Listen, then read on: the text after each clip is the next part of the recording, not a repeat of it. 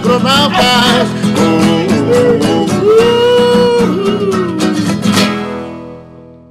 Olá, ouvintes dos agronautas, bom dia. 21 de fevereiro de 2024, mais um episódio. Hoje traremos alguns temas do cotidiano das últimas semanas dos agronautas, temas alguns até que a gente gostaria de ter abordado há mais tempo, mas uh, pela ótima repercussão do último episódio, a gente quer no início agora até dar uma, uma recapitulada e agradecer novamente aos convidados. A gente fez um, um episódio sobre carne e saúde humana, a influência da carne uh, vermelha na, para os atletas de alta performance nós tivemos um retorno muito grande de vários ouvintes, de amigos que, que nos acompanham. É, e, e, eu acho que esse parabéns deveria ir até para a Lívia, né? Que foi quem fez todo o meio de campo aí com, com os convidados, é, tanto o atleta, né, como o doutor, né? O doutor Ciro e o atleta, me desculpem, agora eu tive um lapso de memória. Medeiros. Alessandro e o Medeiros, o atleta Isso. brasileiro está radicado nos Estados Unidos lá. Bom dia, colegas. Então, bom, bom, dia, bom dia Ricardo. Foi o episódio 55, é isso, né? Sim, 55. E nós estamos hoje iniciando o nosso 56. 56 é um homem de meia idade, não é isso? Depende. É, nos dias é um adulto, atuais, é um adulto, 56 é, uma... é, um homem de meia idade, são os novos é. 30, né? É um adulto jovens, mesmo. cabeludos, atletas e namoradores com 55 anos, né? Opa! É, diz que sim.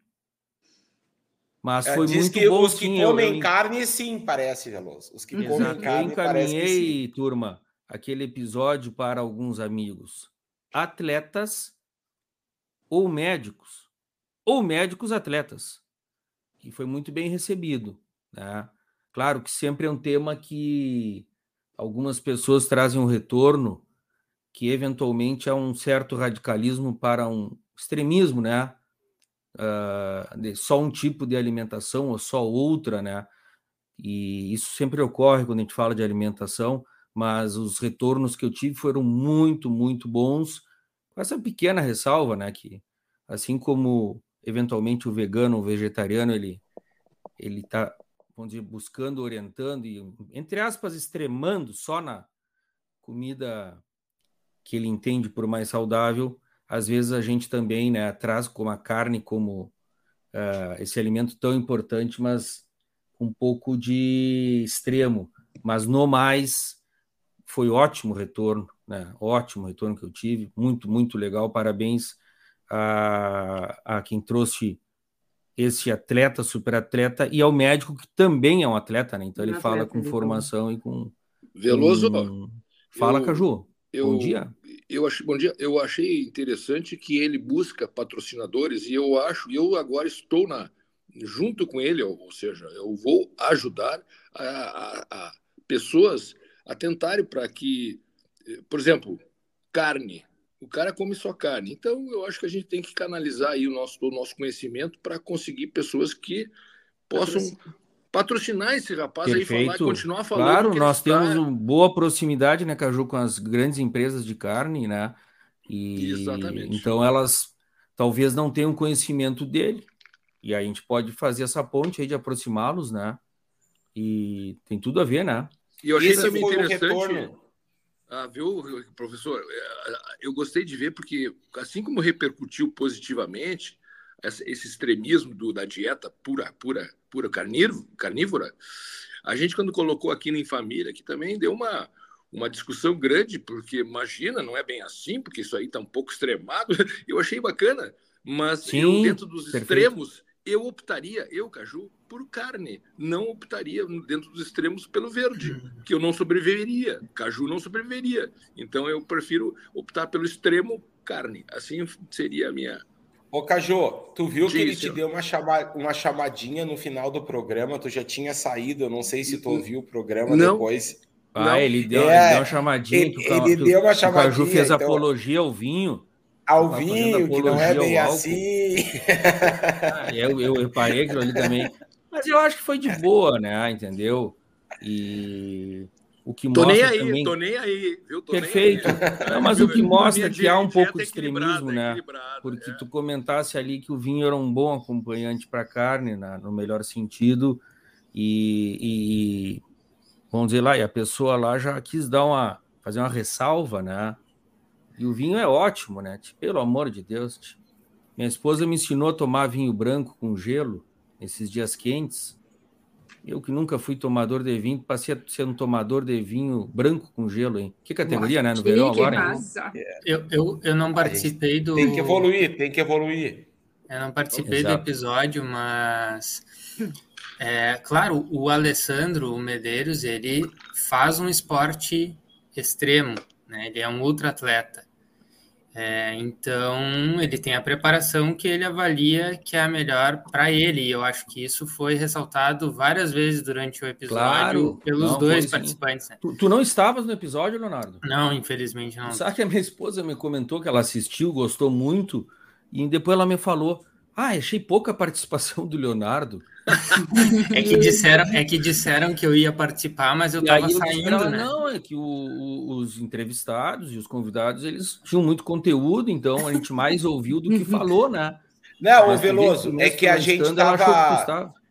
É que nós estava correlacionando sempre com atletas, e o nosso agronauta claro. mais atleta é o Leonardo, entendeu? E eu, e, e eu aposto, e eu aposto que eu sou o mais comedor de, de carne e produtos de origem animal. É, me identifiquei lá com, com o Dr. Ciro, porque a minha dieta, faz seis meses, ela é 70% produtos de origem animal e gordura animal. E eu posso Opa. dizer para vocês que funciona, funciona muito bem.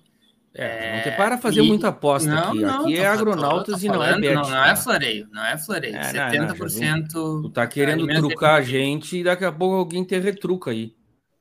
Daqui a pouco. Não, mas o Leonardo, Leonardo o Roberto, um grande comedor de carne, é ele te retruca.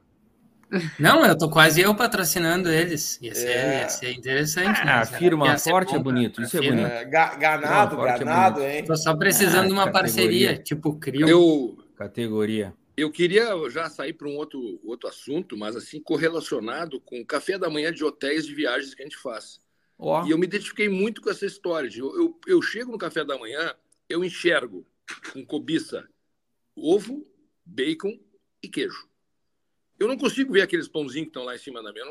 Aquilo ali não. não, não, não ah, eu consigo. Não, não tenho somos vontade. Dois, somos então, dois. Hotéis, que... Caju, que oferecem para ti um omelete feito ali na hora, né? Que tu escolhe os ingredientes ali. Ah, aquilo ali é 10. Que eu, que eu frequento tem sempre um ovinho. É, sempre é, tem, né? Tem um hotel em livramento, não é propaganda, é, é mérito dos caras, o Comfort que eles fazem tudo isso e tem um queijinho que tá num. Eu não sei bem o que é o equipamento, mas que ele fica derretendo ali e uma pessoa fica tirando lascas ali daquele queijo derretido para te colocar Nossa. sobre o que tu estiver comendo, né? Seja o pão, ou seja esse bacon, esse barbaridade. E tem esse doce de leite também, maravilhoso.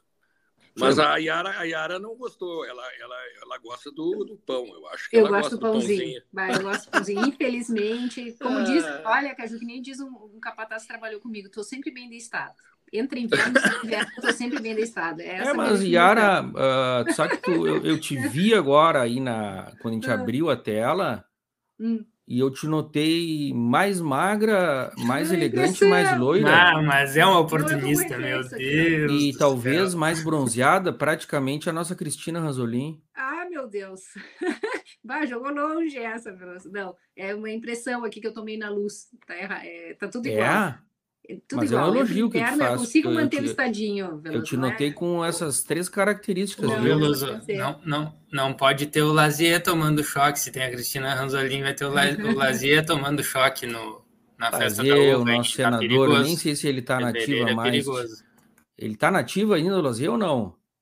Ele é pouco midiático. Ele era o homem da mídia e quando foi para a política se tornou pouco midiático, né? Impressionante, né? Não eu achei que ele seria o nosso senador que bateria forte nas discussões sobre como é formado o nosso STF, porque ele, uma época, encampou isso, né? E depois sumiu esse assunto, né? Porque para mim é um tema raiz de alguns problemas que nós temos na nação, né? Mas no Brasil os políticos somem, se não por, por vontade própria acontece alguma coisa, cai um avião. Eu sabia que sumiam na Guatemala e na Rússia, não sabia que aqui sumiam também. É, somem, somem. Só que tá aqui é, é com, com mais requinte, assim, com mais algo mais rebuscado, mais. É. Perfeito, é. perfeito. E o que Pessoal, os senhores tive, me contam aí dos últimos aqui. dias aí dos senhores, a, do nosso último episódio para cá? Bem, Veloso, eu acho que o Caju tem uma um depoimento aí. O Caju anda fazendo uma volta grande aí no Brasil Central e acho que ele preparou para nós aí um pouco dessa corrida dele. Fala aí, Caju. Não, é só comentar que é o dia a dia nosso, de todos os agronautas, viajaram, viajaram, viajaram quilômetros, quilômetros. Eu fiz agora no carnaval, em vez de me concentrar na televisão olhando desfiles de blocos, escolas de samba, etc., eu resolvi aproveitar o, os dias para visitar lá na Mato Grosso e tive a felicidade de no caminho cruzar pela pela Cascavel, que é o show rural lá de Cascavel, Copavel. E tivemos uma, uma felicidade de juntarmos. A Associação de Brancos juntou-se com a de Angus, Associação de Angus, e fizemos lá um stand na, nessa exposição que agora muda além de ser focada no grão, na agricultura, ela começou a chamar também a pecuária para dentro desse, dessa feira. Uh, já tem cinco anos de pecuária lá dentro, mas cada vez mais organizada, e eu gostaria muito de, de falar para todos, que todos que estão aí nos ouvindo, que vale a pena, no início de fevereiro, visitar essa feira que passou a ser talvez a mais importante feira de, de produtos uh, agrícolas, né, uh, muito parecida com a plantio direto lá na. Como é que chama a nossa. Na Metoque? Na Metoque, muito parecida. Direto. Expo diretas, a organização, a limpeza, assim, é diferente. Parece que tu não está no Brasil, sabe? Porque eu estou muito acostumado, gente, a Expo Inter. E a Expo Inter foi crescendo, crescendo, crescendo. Hoje se tornou uma grande exposição, mas ela foi crescendo meio de uma maneira orgânica, meio desorganizado, puxadinho aqui, puxadinho ali. Todo o esforço que está sendo feito hoje, até eu queria, a Beth Cine Lima, eu, sou apaixonado pelo trabalho dela tal, está é, melhorando, certo? O Zé Arthur também dando esforço incrível para que a coisa se organize melhor, mas quando a gente sai para fora, a gente olha assim, tipo, puxa, parece, parece outra, parece outro país. Tá? E depois de depois saindo dali, passo para o Mato Grosso do Sul, né? depois do, do, do Paraná, e sempre indo por umas estradas que eu vou dizer assim melhores que as nossas, tá? Mais uma constatação que a gente fica batendo, batendo, estradas pedagiadas, não sei quantos mil peda pedágios eu passei, mas sempre estradas boas, por segurança, chegando com via dupla lá no final, eh, Rondonópolis até Cuiabá, espetáculo. Se não fosse via dupla, não sei o que seria, porque é muito caminhão que passa por ali. Né? E, e enxergando assim que, o, o, olhando, digamos, o Brasil, olhando o Rio Grande do Sul de fora. A gente indo para viajar, a gente acaba olhando o nosso, nosso estado de uma maneira diferente. Isso eu acho interessante nas viagens. Então, eu queria compartilhar com vocês que foi essa coisa que eu faço todo ano, né? sempre visitando, passando por clientes que, que no caminho, né? fazendo uma, uma pré uma pré-venda ou uma pós-venda, sempre tentando enxergar o que, que as pessoas de fora do estado, lá em outros ambientes, precisam e qual o redirecionamento de genética que nós temos que fazer em casa. Tá? Então, eu só queria dar esse depoimento porque é o dia a dia da gente aí que talvez as pessoas não saibam. 4.600 quilômetros em uma semana. Boa, Caju, Caju, posso fazer uma pergunta? Opa! Faça. Caju, é, e a tua visão, que tu faz esse, esse trajeto uma vez por ano, né? O ano passado tu estava em Cascavel também, e tu nota, assim, o Rio Grande do Sul completamente estagnado, qual é a tua visão, assim, tu, cada ano que tu vai, tu nota os outros estados desenvolvidos e o Rio Grande do Sul parado, é essa a tua percepção? Eu já, eu, já, eu já falei isso num outro episódio, talvez até posso ter exagerado. Né? E eu acho que isso aí é tema que nós vamos abordar num, num, episódio inteiro sobre isso, que é a questão do desenvolvimento regional. Né? E eu, eu tenho que confessar para vocês, para vocês que as cruzadas que eu faço pelo estado do Rio Grande do Sul, observando o crescimento das cidades ou dos, dos locais a gente, onde a gente cruza, é completamente outro ritmo do que o Brasil. O Brasil está, tá, digamos, num, numa velocidade 2 e o Rio Grande do Sul 0,5, talvez. Tá? Assim, essa é a comparação que eu faço. É, é, é, muito diferente, é muito diferente. Tu fala em pecuária ou em termos gerais, Caju? eu falo em termos gerais, eu, tenho, termos eu gerais. em termos de estrada, eu falo em termos de serviços acoplados a essas estradas, né, acessórios às estradas, eu falo no, sentido das cidades crescentes. Eu chego para uma cidade do interior e digo, mas não é possível, quantos mil habitantes tem aqui? Isso aqui deve ter o dobro da, de Uruguaiana, digamos assim, de, uhum. de população. Não, não é o dobro de Uruguaiana. Talvez ela não, ela não cresça em população, mas cresce em estrutura, Sim. em conforto para quem, para quem vive na cidade, certo? Desenvolvimento, é, eu digo que é, eu vejo pelo tamanho das casas, das, das coisas que vão sendo construídas. É disso melhorando... não pode ser por serem cidades jovens, Caju, também? Tentando buscar algumas outras justificativas cidades novas que estão se formando e que as coisas são mais novas, que, que foram planejadas. Não sei se é nova, se é velha, cresce. Se é nova, se é velha, não sei, cresce. E é nítido para quem cruza uma vez por ano. Ou seja, tu vê crescimento de um ano para o outro.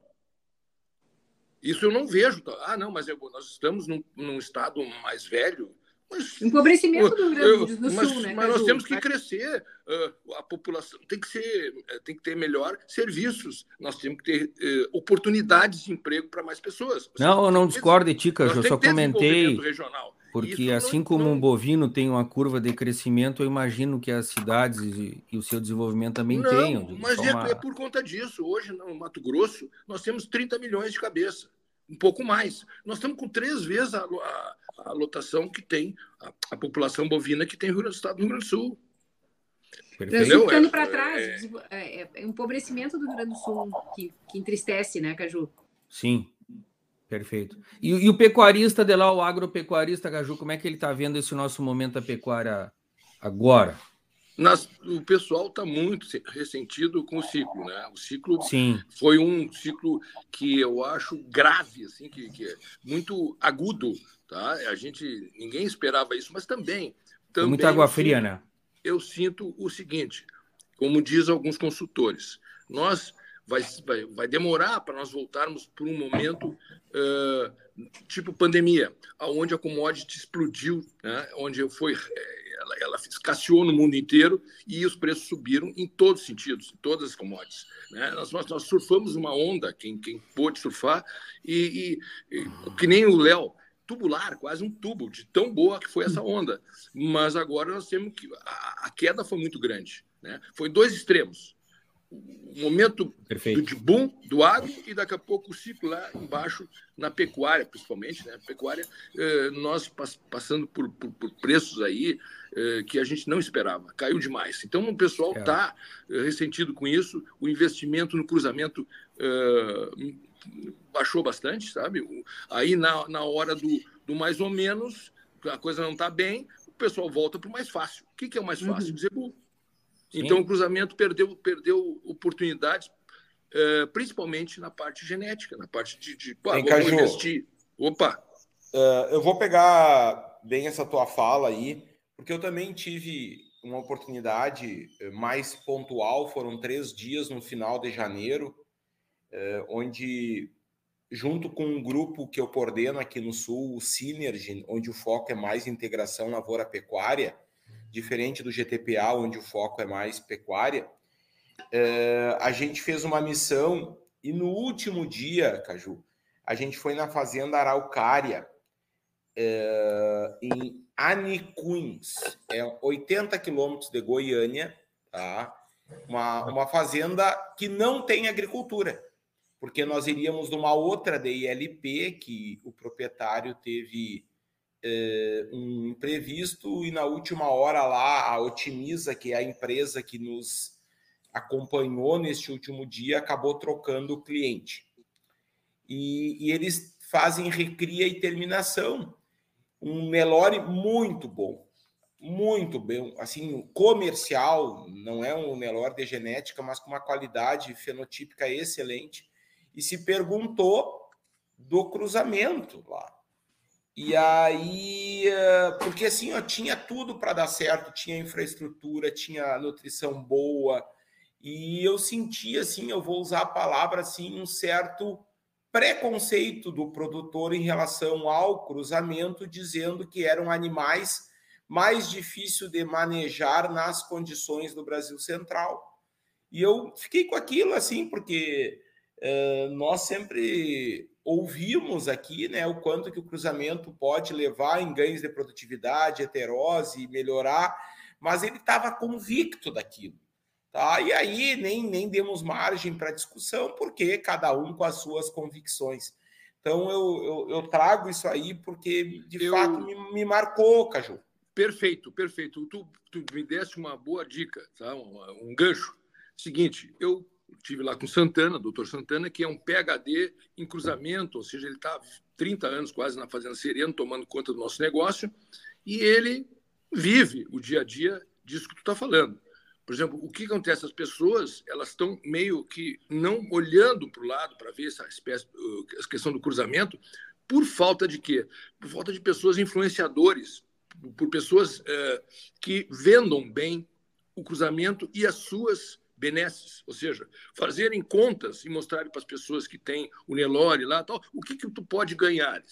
Pode ganhar, mas tu vai ter problemas de despesas, mais, mais custos, tu vai ter, tu vai ter que ter, lógico. O cuidado carrapato não é simples, tu vai ter que se munir de um banho, talvez agora num banheiro, aqueles mais compridos, que tu consegue banhar de aspersão. mais de aspersão, os banheiros mais, hoje parece que falei com Madruga, o, lá, lá em, em, Cascavel, ele disse, não, mas agora nós, com esse banheiro, uma nova tecnologia, os banheiros mais compridos, nós, nós estamos conseguindo controlar melhor isso. Mas o carrapato é um problema, rapaz. Problema, os caras e, e, assim, e tu imagina, com, quando tu, tu vai para o extremo assim, de falta de mão de obra, difícil a capacitação tal, os caras querem, não querem problemas. Então, muitas vezes, eles fogem desse tipo de complicação. Porque o Nelore, gente do céu, e com o que melhorou o Nelore, nós temos que nós temos que tirar o chapéu para o trabalho deles, certo? E para nós, para o cruzamento, nós falta, nos faltam influenciadores, pessoas que falem, que, que, que mostrem números, né? Ah, só dizer que a heterose é bom, papapá, tu vai ganhar, mas quanto que tu vai ganhar no desmame? Quanto que vai... Quando tu começa Quantificar. a números, as pessoas, peraí, peraí. Uma vez eu sentei numa mesa com um cara lá de cima, eu disse, tinha gozado, né? Eu não sei por que, que não, não uso. Os terneiros ganham no, no desmame mais, mais 10 quilos em relação ao, ao zebu. E o cara lá tinha uma. Era, tinha não sei quantos mil, milhões de, de, terneiros nascendo, um cara grandão, né? E o cara, assim, sabe, começou a fazer conta com um cara. Mas, Cássio, se a gente tivesse mais 10 quilos no desmame, nós ia receber muito, milhões mais. o cara ficou pensando assim, só que ele vendeu a fazenda. Caju, Entendeu? Caju é um, tema, é um tema interessante que eu me envolvo bastante, mas tentando abreviar, é assim, ó. O cruzamento teve uma fase sensacional porque além dos ganhos produtivos, que são muito importantes, havia um direcionamento de mercado e uma remuneração adicional, ou seja, uma procura muito grande por esse produto. E aí, com, a, o, com as nossas mudanças no ciclo pecuário, boixina, etc., esse, esta remuneração adicional deixou de ser uh, estar presente, né? E aí passou a ser mais importante o usuário do cruzamento entender os ganhos produtivos, que são muitos. Mas ele está desanimado, como tu falou, pelo ciclo pecuário, e aí ele está olhando mais que é um animal que talvez requer um pouco mais de cuidado. Mas é assim, ele desempenha mais e requer mais cuidados, né? É um animal que come mais, é um animal que converte mais, ou seja, uh, ele é um animal de mais desempenho. Então a gente está aí agora tendo que rever as nossas estratégias, aqueles que trabalham com taurinos, em melhor demonstrar uh, que a questão comercial foi muito positiva das, da, dos sobrepreços para o bezerro cruzado, mas que sempre o maior benefício foi a produtividade adicional, né? E é isso que nós temos que retomar, concordo contigo. O, o Fernando, só, só assim, ó, eu só, só terminar aqui, eu dizer uma coisa. Eu enxergo na pecuária uma coisa que é, talvez as pessoas é, tenham uma certa dificuldade. Quer ver? Ó? Tu falaste muito bem. sinais de mercado podem modificar o teu sistema de produção e tu optar por isso ou por aquilo, cruzamento ou não. Porém, eu digo, o cara é muito fácil o cara dizer assim, que eu não ganho nada produzindo um, um novilho de 18 meses. Ninguém me paga mais por ele, ou, ou o que me paga não, não, não paga o custo. Olha, eu discordo. Eu acho que quando tu produz um animal mais rápido, 18 meses, tu tem rotatividade e isso aí é um ganho que as pessoas não computam. Ok. Tá. Perfeito. Uh, em, pessoal, nós temos outras pautas aí e ainda temos hoje um ouvinte na, na retaguarda que vai entrar daqui a pouco no programa. Uh, e só para fechar, então, a minha, a minha viagem a, a Goiás, aí nos outros dois dias a gente visitou a Sementes Aliança uh, em Cristalina, que produz semente de feijão, entre outras culturas, mas o feijão é o carro-chefe. E eu acho que o grande momento da nossa missão foi ter ido no grupo SLC Agrícola em Lusiânia, tá? Só para vocês terem uma ideia, é um dos maiores grupos agropecuários do Brasil. Lusiana? Grupo... O senhor andou até nos Estados Unidos? Lusiânia, Lusiânia. Ah, nossa, Lusiana. E, a... e eles são gaúchos, DNA gaúcho, tá? De... A família é de Horizontina. Horizontina. Venderam a SLC Agrícola para a John Deere na década de 80 e começaram a investir no Brasil Central. E aí nós perguntamos para o gerente da fazenda lá, porque todo o núcleo administrativo da SLC Agrícola é em Porto Alegre. Inclusive, eles também eram donos da Ferramentas Gerais até pouco tempo atrás. E, e o que, que ele me disse? Não, Ricardo, são 22 fazendas no Brasil. Tá? O que, que a gente busca? Estabilidade produtiva. E na lavoura isso é muito importante. A gente não quer ter o risco da intempérie climática, que no Rio Grande do Sul é muito maior. Tá? Então aqui não tem. Seis meses chove, seis meses não chove. Está muito bem claro que se planta em cada época, está consagrado pela tecnologia. Então, a gente tem médias boas de produtividade, com pequena oscilação ao longo dessas três décadas que nós estamos no Brasil Central. Mas a SLC também é um case de inovação, de tecnologia, e vou usar assim uma frase é, de um produtor que nos acompanhava lá, que é o Ângelo Seu Lindo, um grupo grande aqui de Uruguaiana, e ele me disse: Olha, Ricardo, tu sabe que lá em casa a gente busca inovar bastante mas eu estou me sentindo na Disney do agronegócio. Então é uma coisa legal assim ver quanto o Brasil é, é, é, é importante, o quanto que a gente tem esses cases maravilhosos aí de produção de alimentos. Quanto, quanto essa, essa gente lá está aplicando tecnologia, é isso, né, professor? E o quanto moderno estão, né? Me convida é. para essa viagem na próxima que tu fizeres, professor. Eu, eu queria é. entrar de, de, furão nesse, nessa, nessa turma aí. É, com certeza, com certeza. Eu entrei numa sala, Veloso, tinha sete televisões de 50 polegadas e tinha um carinha ali de, é, de TI que controlava tudo em tempo real que estava acontecendo na fazenda, Veloso.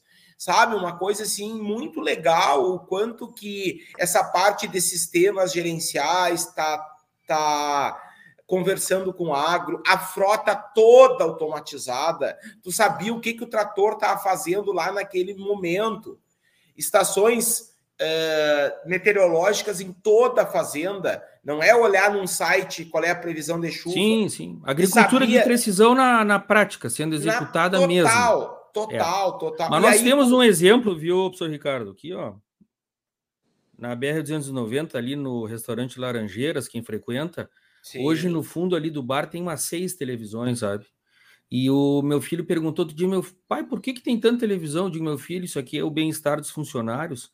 E nos intervalos eles todos jogam videogame, cada um no seu monitor. Eu achei bonito aquilo ali. Não sei se você tem passado ali. Sim. Eu, passo ali, mas eu não vi esse. esse... Repara-te, tá interessante ali, são vários televisores. E é o avanço no campo, né? Vamos avançar, turma? Vamos, vamos, Vamos voltar para o Rio Grande do Sul. Chamarmos, chamarmos o nosso convidado especial de hoje, eu queria fazer a rodada dos patrocinadores, se vocês me permitem, tá? Lembrando, agradecendo a Brasão do Pampa, Faça a Pecuária do Futuro hoje, por ser o nosso primeiro eh, apoiador que, que estendeu a mão e que vocês aí falem um pouco dos outros. Muito bem. Agradeço é. a Telechei Bastos, né? 30 anos com seriedade no martelo, que nessa época é uma época um pouco mais morna, né, para os leilões, mas logo eles devem retomar aí a, todo o gás, a, os leilões e especialmente as feiras de terneiros que eles atuam em várias. E a ABS, Progresso Genético gerando lucro, que não fica só nessas questões aí do mercado, mas eu noto que é uma empresa que está sempre preocupada em buscar novas soluções uh, na questão de genética e melhoramento genético uh, para os seus clientes. Então, nosso abraço a toda a turma aí da ABS, desde lá do presidente Márcio Neri, em Uberaba, até o nosso gerente de europeu, Marcelo Celistre, nosso colega, uh, que nos apoia aqui continuamente. Valeu? Valeu! Agradecer ao Urufino, com Sanidade Animal, que nos apoia, e a Cotrijuc também, Cooperativa Tritícola de Júlio de Castilhos com rações. Agradecer que estão sempre com a gente. Eu vou agradecer à revista Pecuária Sul, informação que gera desenvolvimento, e a Affectum Agro, é, transformando a gestão do agronegócio. Ontem encontrei o, o Nelsinho em Bagé. Um abraço aí para o Nelsinho da Affectum. O Ricardo Paz é da Affectum? Paz Gonçalves. Sim, senhor. E o Daniel, irmão dele, também. Essas e coisas pra... de redes sociais, né? Uma pessoa ali me perguntou ali no Instagram, Veloso, onde eu acho tal conteúdo, e aparecia Ricardo Paz e eu não reconhecia. Depois digo, mas, cara, é o nosso parceiro da Affectum, né?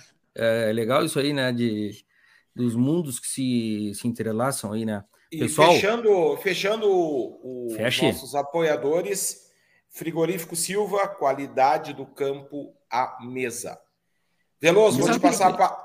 Eu posso só Por fazer favor. um adendo bem rapidinho. Uh, achei interessante né, o apanhado do Caju que eu, Ricardo, sobre o Brasil Central, e eu queria fazer só um comentário né, na, na, minha volteada, que nem disse o Caju, agora de carnaval. Eu tive o um encontro do CIT 27 em Lavras do Sul. O CIT é um clube de integração e troca de experiências entre produtores, somos 16 e ele existe desde 1977, o City 27, mas já existe há mais de 100 anos em todo o Rio Grande do Sul. É muito legal que é um grupo que nós trocamos informações, se abre a fazenda, a estância, conta os dados, um dá um palpite, dá um palpite e essa turma é muito legal. Temos vários ouvintes lá, Ricardo Weiler, Jacques Souza, Ana Medora, é, Severo, né? Temos uma turma, o Francisco Abascal, tem uma turma bem grande ali, né? City 77, é isso? City 27. 27. 27. E aí eu comentar com vocês, por isso que eu achei muito interessante, porque teve uma passada de bastão nesse que nós fomos, fomos na Fazenda Marra, que é do, do Alfredo Macedo, onde o Alfredo, com 80 anos, fez a transferência, assim, falou na frente de todo mundo, para os filhos, para o Marcelo e para o Rafael. E aí eu fiquei pensando, né, como será a, a pecuária do futuro, porque já estamos numa, só no, na nossa família, a sétima geração, e está acontecendo a reforma agrária familiar de uma, de uma velocidade alta. Então a gente vê esse Brasil central, pujante, com dinheiro, com escala, né, com tecnologia, e ao mesmo tempo eu fiquei, eu fiquei pensando, será que esse sítio vai existir daqui a 20 anos, né? Porque já tem alguns que faleceram, tem pessoas que estão na dúvida se seguem no negócio ou não. Então, também fui, na minhas andanças, também andei em Jesus, que é, que é onde o Alexandre, né, meu marido, tem propriedade. Eles eram pecuária há tempos atrás, né? E hoje tem maçã, tem batata, tem, tem pinos, tiveram que se adequar a áreas menores. E quais seriam, né, no futuro, o nosso Pampa? O que, que nós poderíamos fazer nessa sucessão familiar de áreas menores?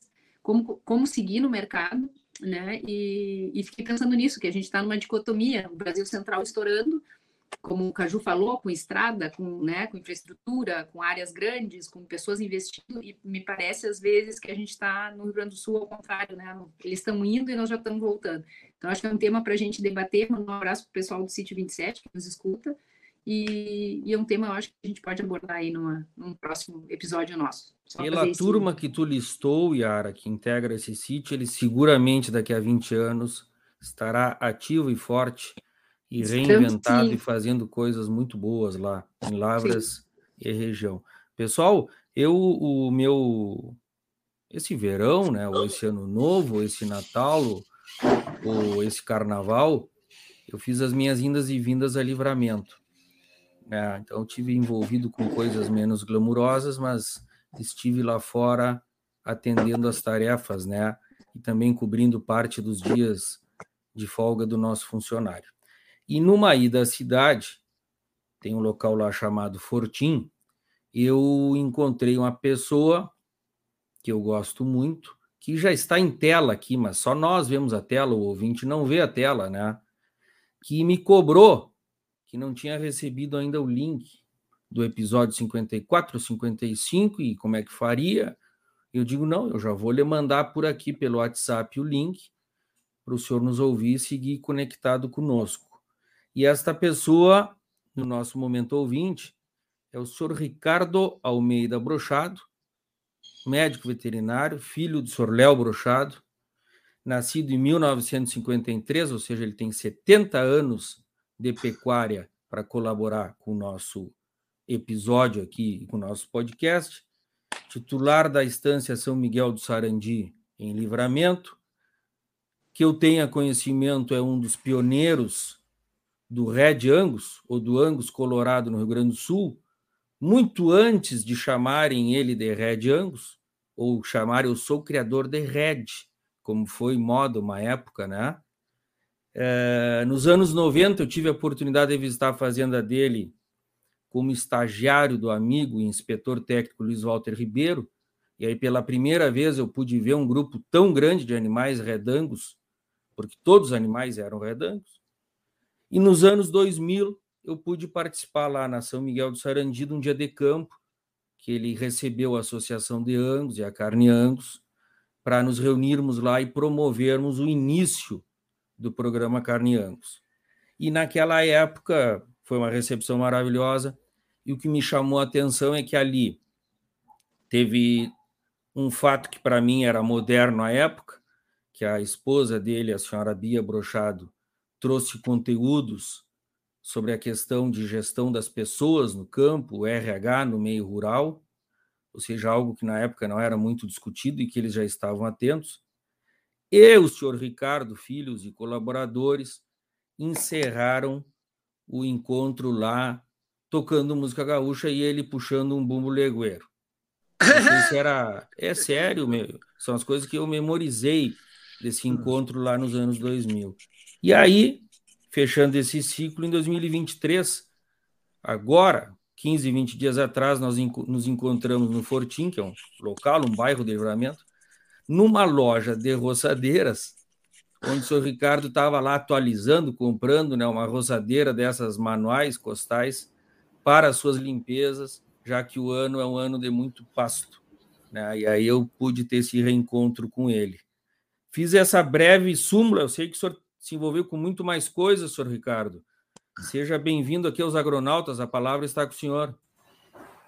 Bueno, bom dia a todos aí. Eu quero dizer que fiquei muito lisonjeado com esse convite de participar, é, com, com poder conversar um pouco com vocês, que são pessoas que eu admiro muito pessoalmente, outras mais aqui dentro do programa.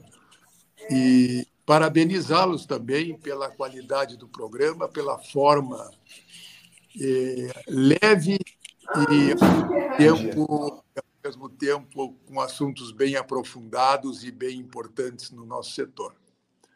Fico muito faceiro de poder estar participando aqui. Nós é que ficamos, senhor Ricardo, muito felizes em tê-lo aqui, sabendo da sua experiência. Mas nos fale um pouco aí da, da sua atividade como pecuarista, agropecuarista. Sei que também, além de livramento, o senhor tem alguma atividade ou propriedade também em Santa Vitória do Palmar. Nos comente um pouco aí sobre a, a, a sua trajetória enquanto pecuarista. Tá bueno, tá bueno. Tá, a nossa propriedade é aqui em Santana do Livramento, uma zona de, de basalto, assim, com algumas áreas de várzea de terra preta aonde na região praticamente existe só a pecuária. Né? Algumas áreas pequenas de, de arroz, né? mas em livramento essa área agrícola se estende mais para o lado ali de Dom Pedrito, de Rosário, enfim. E, e, Livramento eh, talvez seja a última fronteira agrícola do Estado, né? e com isto ela vem tentando se expandir, entrando inclusive no nossa, na nossa região aqui, que é uma região mais de, de pecuária pelo tipo de solo. Então, a gente trabalha eh, em função disto em campo nativo, né? 99% em campo nativo, com algumas áreas de melhoramento com com pastagem, com sudão, é, tivemos lavouras de milho, mas áreas pequenas, pequenas ilhas de produtividade mais intensiva. Nós trabalhamos com ciclo completo, é? E, e viemos dentro desse legado, que nós já somos a, a sétima geração, tentando dar sustentabilidade, cuidando do meio ambiente, cuidando de, de de, de, de, ter um trabalho agradável, de ter um trabalho sustentável, né? é, cuidando dos campos. Né? Nós, nós somos quase uma, uma península, nossa propriedade. Ela tem o arroio Sarandi pelos dois lados, né? e isso nos proporciona é, ter uma água com, com, com bastante quantidade assim que dificilmente a seca afeta esses campos que margeiam aí o arroio Sarandi. E, de fato, o meu pai, em 64, por aí, trouxe o, o, o Redangus e aí nós começamos a inseminar.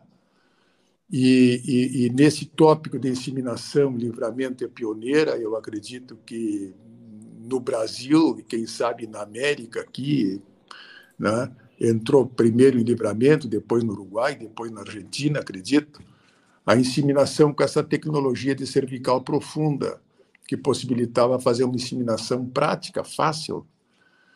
Né? Então, é, o pai fazia parte desse grupo de produtores e de técnicos que trouxeram para cá a inseminação artificial. Então, isso nos proporcionou. Isso aqui, anos 60 e 70, senhor Ricardo? É, nos anos 60. É, é, isso nos proporcionou, então, entrar no Redangos já com animais é, muito bons da ABS, né? É, que eles chamavam de genetic leaders, que eram animais já testados e que tinham uma genética preponderante, assim, é, nas condições de produção, genética, enfim. E o senhor tinha um gado geral ou o senhor tinha alguma coisa, eu recordo que o senhor me comentou de base Shorton, como era o, a base um do seu gado? Nós tínhamos um gado Shorton muito bem selecionado há muitos anos, do tempo do meu avô, enfim. Em cima desse gado Shorton que o pai botou redangos. E aí, em, em função disso, a gente começou a vender touros RED com muita busca eh, para vários estados, não só aqui no Rio Grande do Sul, mas a gente vendia até para Bahia, vendia, mas olha, Mato Grosso e o pessoal descobria. E, e, e aí eu me interti com essa, com essa questão durante muitos anos. Né? É, depois parei, agora eu estou comercializando algum touro na estância, algum lote de novilhas na estância, não não estou mais participando de remates e coisas. Anos 90 e 2000 foram anos muito fortes, né, senhor Ricardo, de demanda para o RED, correto? Muito forte, muito forte, e, e, eram poucas propriedades que dispunham assim de lotes expressivos, né, pela quantidade, pela quantidade, Então houve uma procura muito grande e a gente aproveitou bastante para trabalhar oferecendo essa raça. E hoje é uma raça Angus, né? independente de coloração e de coisa, tá, tá, já está mais, vamos dizer assim, curado. Né? Inclusive, no, nossa propriedade aqui, hoje nós não trabalhamos com vermelho, trabalhamos com vermelho, com preto, enfim, com Angus, essencialmente. Bom dia, Ricardo. Como vai, Caju? Aqui. Ó, Caju. Um prazer tê-lo conosco.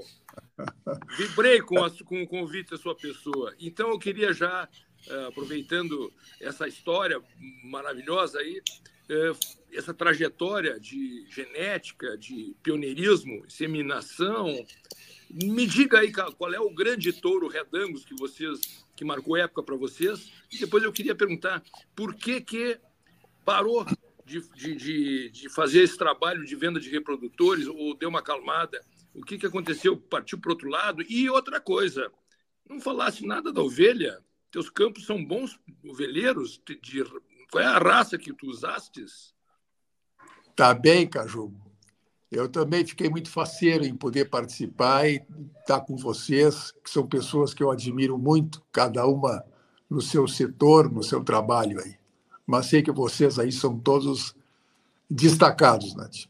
Bueno, tu sabe que eh, nós começamos a trabalhar com a cabanha Beckton dos Estados Unidos, que é uma cabanha de uma região de campo nativo, uma região montanhosa, eh, dura, eh, fria, e o pai achou que os animais de lá eram mais adaptados e se assemelhava à nossa região aqui.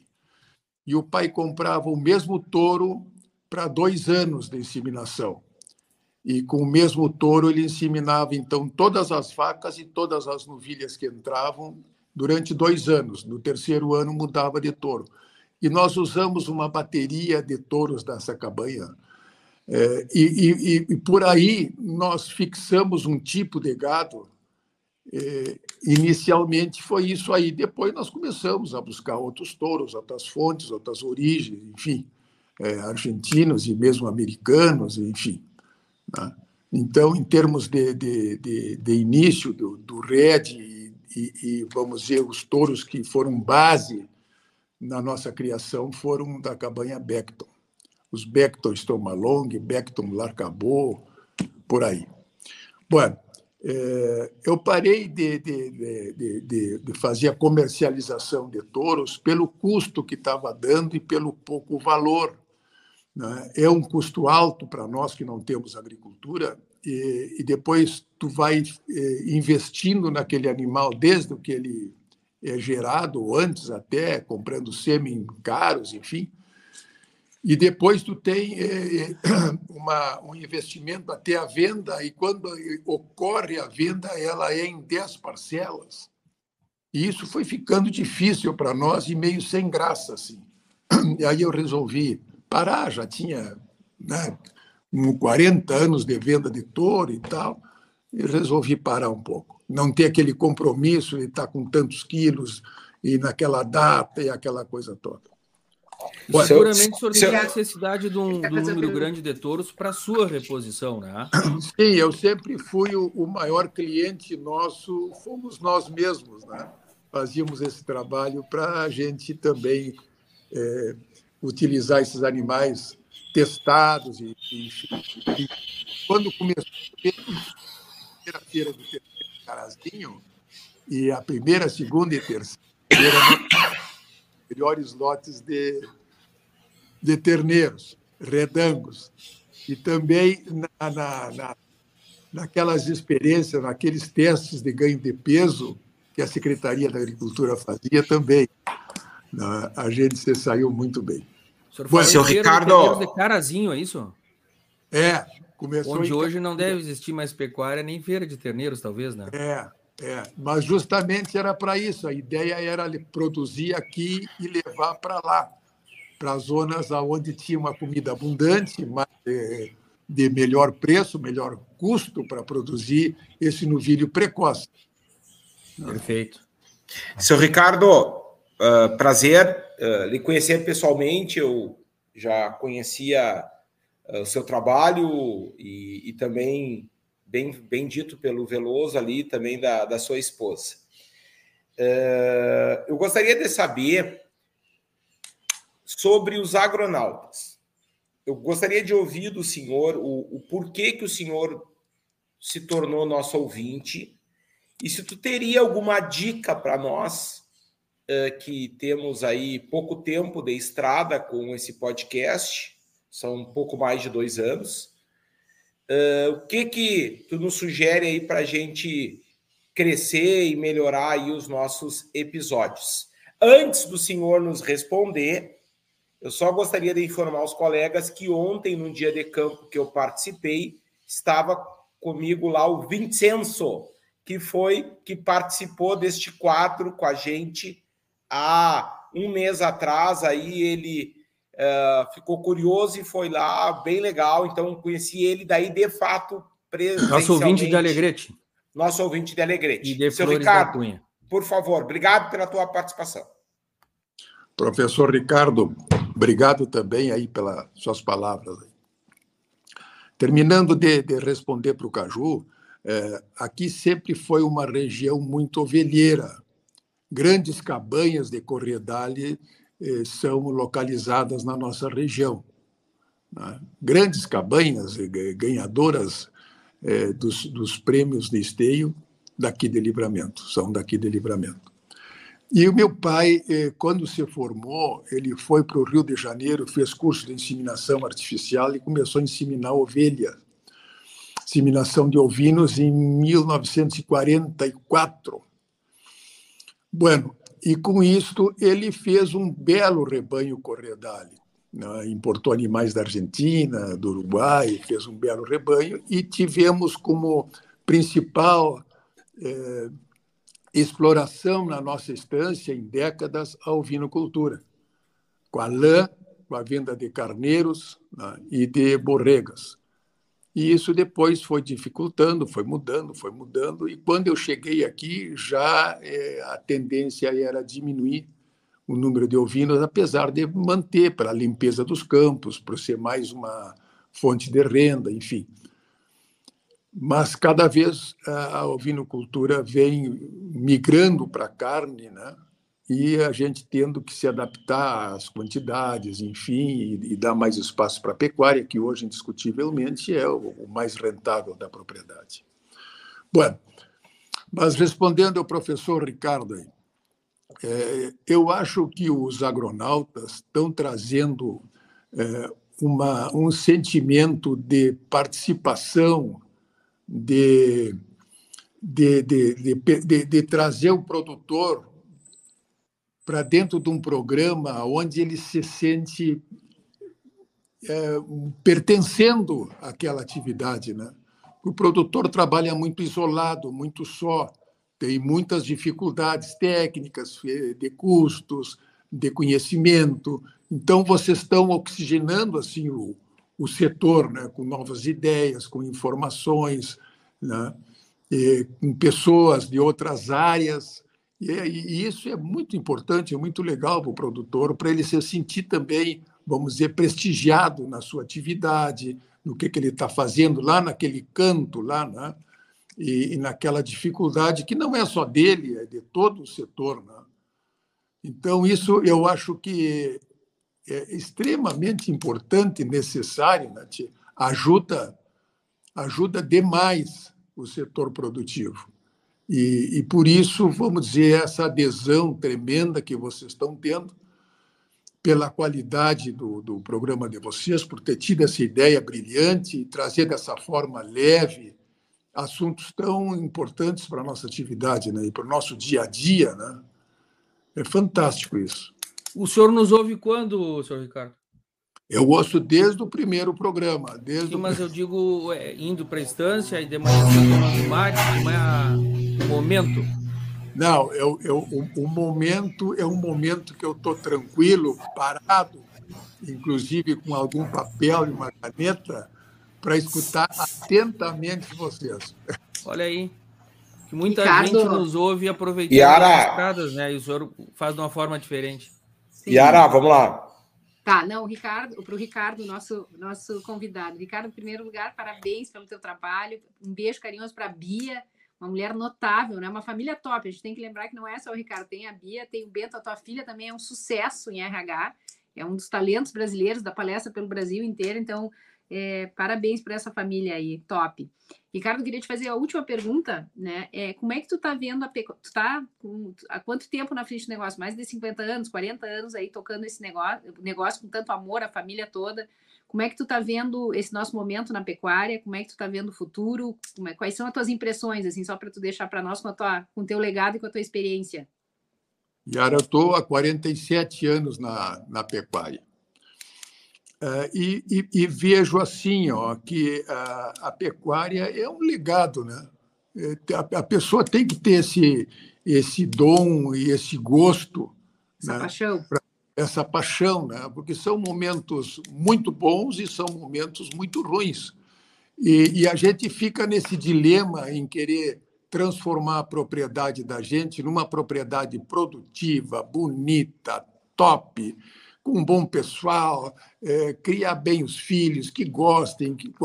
E, na prática, isso é difícil, porque tem os custos e tem o equilíbrio, tem a sustentabilidade, tem o mercado, tem as políticas é, que nos ajudam ou que nos atrapalham. Né?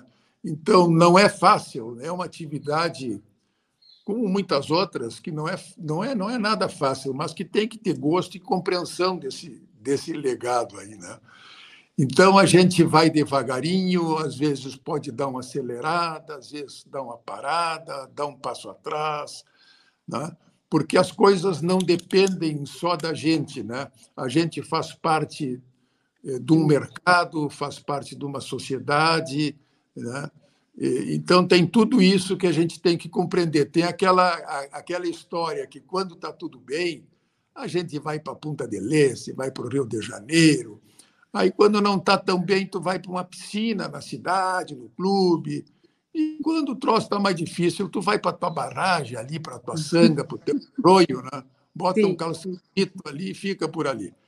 Então, eu acho que essa é a maneira do produtor buscar sustentabilidade, porque essa corrida, essa corrida por produtividade sem ver o todo, né, ela é perigosa, né? é perigosa, é uma coisa que todo mundo quer ter uma produtividade fantástica na sua propriedade, mas isso traz custos, traz custos que Nem sempre se paga, né, Ricardo? Nem sempre se paga.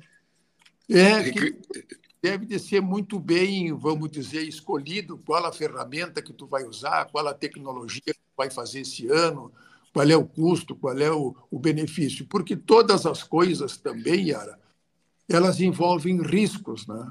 E esses riscos devem de ser também bem calculados. As coisas não são só ah, assim maravilhosas. Às vezes vem uma seca, às vezes vem uma doença, então, tudo isso, ao longo dos anos, tu vai te calejando né? e, e, e, e levando a coisa com mais cuidado sobre todos esses aspectos. Né? Ricardo, Fantástico, eu queria, resposta, é, seguinte, seguinte, adorei essa história da, de Punta del Este, da piscina, da barragem. Eu quero só dizer aqui em público que eu tenho mais pilhas de gente querendo ir para a beira das nossas barragens, pedindo, pelo amor de Deus, uma pescaria e sair um pouco fora do dia a dia, da loucura da, da cidade e parar assim, um tipo, acampar dois dias na beira da barragem. E eu acho que é um dos lugares mais tranquilos do mundo. Se tem uma pescaria, se tem uma sombrinha, né? e, e se água, tá bem, né? De limpeza, assim, para tomar um banhozito. Verdade, Pessoal, Caju, verdade. Tu sabe que eu lá fora tem situação similar, a diferença é que eles não pedem, eles aparecem. que é beira de asfalto, né, senhor Ricardo? Hein? Eu é, sei. Quando eu, eu vejo, sei. eles estão acampados. Aí eu chego lá, e aí, turma? Né?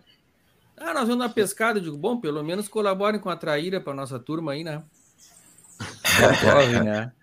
Senhor Ricardo, uh, muito obrigado pelo seu relato. Obrigado, a gente está se aproximando um pouco do fim, né?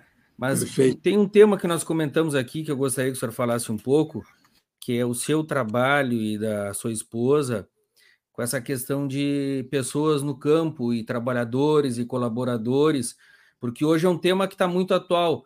Mas eu recordo que lá, anos 2000, quando vocês iniciaram a falar nisso, não era uma, uma preocupação tão presente, né? Nos, nos fale um pouco disso aí, da, da sua preocupação com o seu colaborador, na capacitação deles, da relação com eles, etc. E não deixe de dar uma dica né, para os nossos ouvintes, uma dica do ouvinte. Dica do ouvinte, exatamente.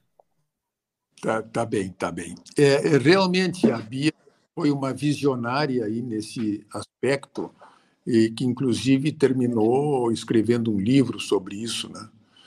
Nós focamos muito na equipe, que é fundamental qualquer propriedade, em qualquer tamanho de equipe, enfim, é, que exista uma qualificação, um bem-estar, uma comunicação fluente é, entre as pessoas, né?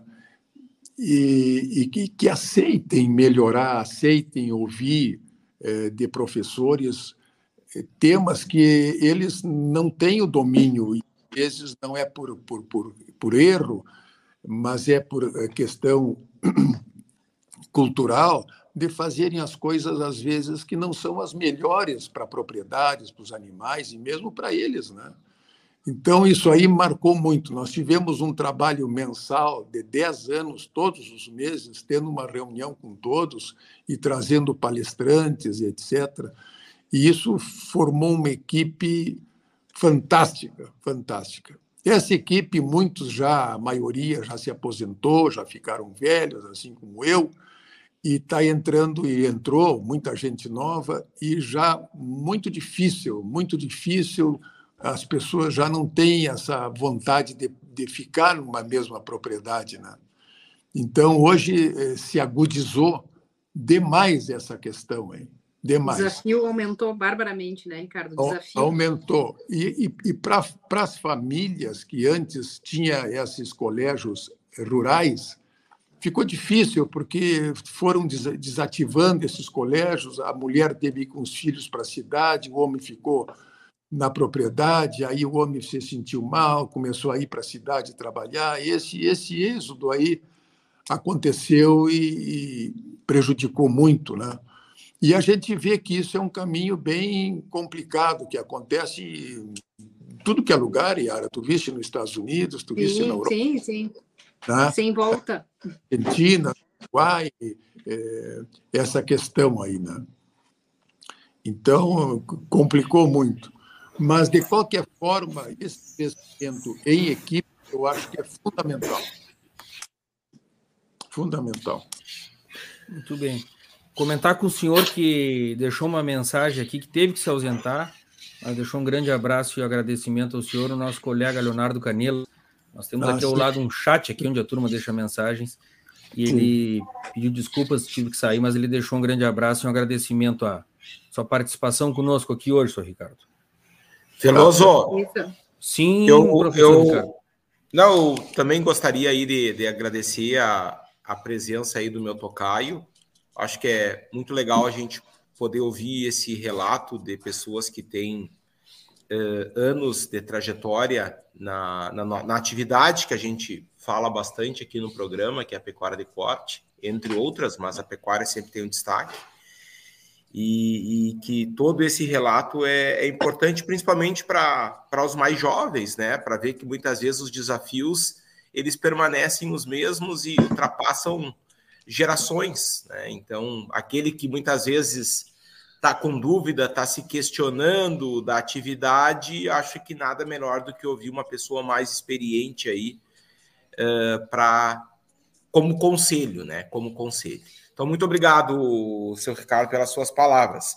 O Veloso falou sobre o, o quadro de dicas que nós temos e gostaria dele perguntar antes do encerramento se o senhor teria alguma dica para nós, algum livro, alguma série, algum filme ou outra. O senhor já deu uma dica boa de ir para a beira das barragens, né? Acho que é uma dica bem importante, ratificada pelo Caju e pelo Veloso aí. Professor, professor Ricardo e, Sim. e nosso convidado Ricardo, eu só queria, antes de, do, enquanto pensa nessa dica, o, o Ricardo, nosso, nosso convidado, eu queria dizer o seguinte, Ricardo. Eu já te admirava nesse de lerro, assim, de olhando o teu trabalho, tudo. Mas essa tua participação junto conosco né, cresceu ainda mais minha admiração. Eu virei teu fã, viu? Gostei muito da clareza que tu expusesse todo o teu relato aí uh, de uma maneira clara, sábia, rápida, sintética e, e assim de um de um de uma uh, muito bem para todos que estão nos ouvindo. Muito bom para todos que estão nos Pessoa ouvindo. sábia, Ricardo, com uma sabedoria de vida, uma tranquilidade, passa uma coisa, uma energia muito boa também. Caju, é... eu tenho a felicidade de, nos últimos anos ter algum grau de convivência com o senhor Ricardo. E além de, dessa clareza dele, ele é um grande contador de causos, uma pessoa que a gente sempre se alegra e se diverte estar junto. Teve uma ocasião que eu levei um neozelandês, não sei se o senhor vai recordar, senhor Ricardo. Sim, me lembro sim. Me lembro, sim. Queria importar ovinos do Brasil para o Egito, na época que eu trabalhei no segmento de exportação, né? E aí, perto do livramento, quem tinha um rebanho grande para mostrar era o senhor Ricardo. E aí nós visitamos o rebanho, ele ficou encantado. E ao término, o senhor Ricardo nos recebeu num galpãozinho de pedra que ele tem ao lado da casa.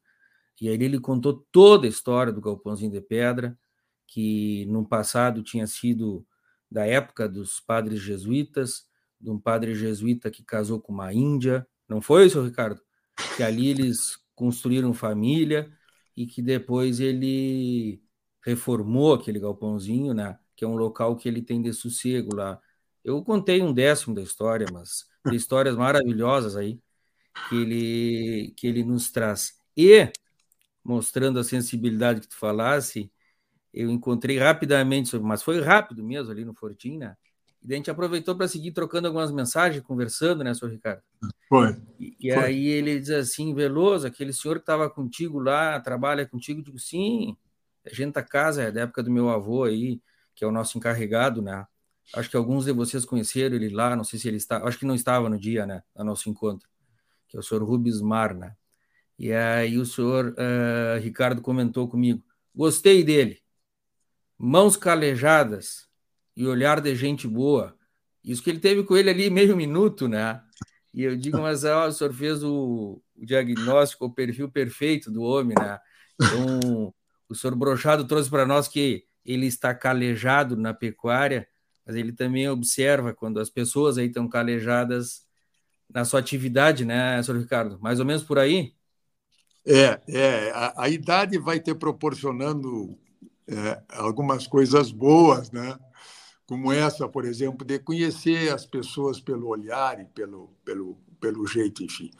Mas eu queria dizer que me senti muito acarinhado com a recepção de todos vocês aí, do Caju, da Yara, do professor Ricardo, de Ti Veloso, ah, do Leonardo que saiu, enfim. Me senti muito bem, ah, muito obrigado pelo convite. Ah, quero deixar um abraço forte para todos vocês e cumprimentá-los mais uma vez pelo pela é, esse brilhante programa que vocês fazem e trazem, enfim. Né? E, e eu acho que é, as, as, as conversas sobre a, a nossa pecuária, muitas vezes elas se restringem e, e ficam dentro do grupo de produtores? Então, essa trazida de gente de outras áreas, como vocês fizeram no programa passado, eu acho que é uma ponte para levar os nossos assuntos para a sociedade como um todo, para que ela possa compreender melhor a nossa luta, o nosso trabalho, a nossa dedicação, enfim, e, e, e, também respeitar mais o nosso setor, porque às vezes ele fica meio desrespeitado. E é um setor base da sociedade, que é a alimentação. Né? Que a gente faz. É base, base, base. Por que ser tão, às vezes, vilipendiado e mal compreendido? Né? Então, talvez é, é que os nossos assuntos fiquem muito fechados dentro do núcleo de produtores. E eu acho que precisamos desse, desse canal, dessa ponte, como foi esse último programa de vocês. E mesmo ajudar pessoas como esse atleta eh, fantástico aí, porque ele, ele faz esse elo de ligação. Eu acho que foi fantástico também. Então, mais uma vez, muito obrigado, um abraço forte. Né? Já estou com saudade de vocês e saudade Lido. do programa. E a dica? Um para todos aí, um abraço forte. Aguardamos Obrigada. a tua dica, tua dica. Olha, eu, eu, eu vou dizer assim, ó, é, não é nada de coisas técnicas que eu vou falar, mas de, de, qualidade de vida, de preocupação. Eu li o livro do Nissan Guanais é, e gostei demais pelas dicas dele, pelos problemas que ele passou, pela a luta dele, pela a, a persistência buscando a família, buscando a saúde e buscando a enfim, a felicidade, que afinal de contas eu acho que é o, a grande busca da nossa vida, né? É uma felicidade, vamos dizer assim, bem entendida e que envolva a todos, não só a si egoístamente. Mas se tu não gostar primeiro de ti não ter cuidar primeiro de ti, tu não consegue cuidar da tua família e teu teu negócio. Enfim. Então esse livro do Nissan Guanais que eu não me lembro o nome agora. Vamos pesquisar e depois o senhor nos confirma o nome é, dele. E ele só tem esse livro, ele só tem esse eu, livro. É, não é enquanto eles choram, eu vendo lenços? Não, não é, não é.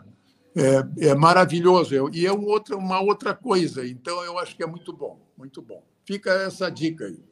Muito boa dica. Vamos atrás, vamos atrás. Muito boa dica, maravilha. Tá bom. Bueno, senhor então, Ricardo, tá... da minha parte, fico também, olha, muito satisfeito por tê-lo conosco.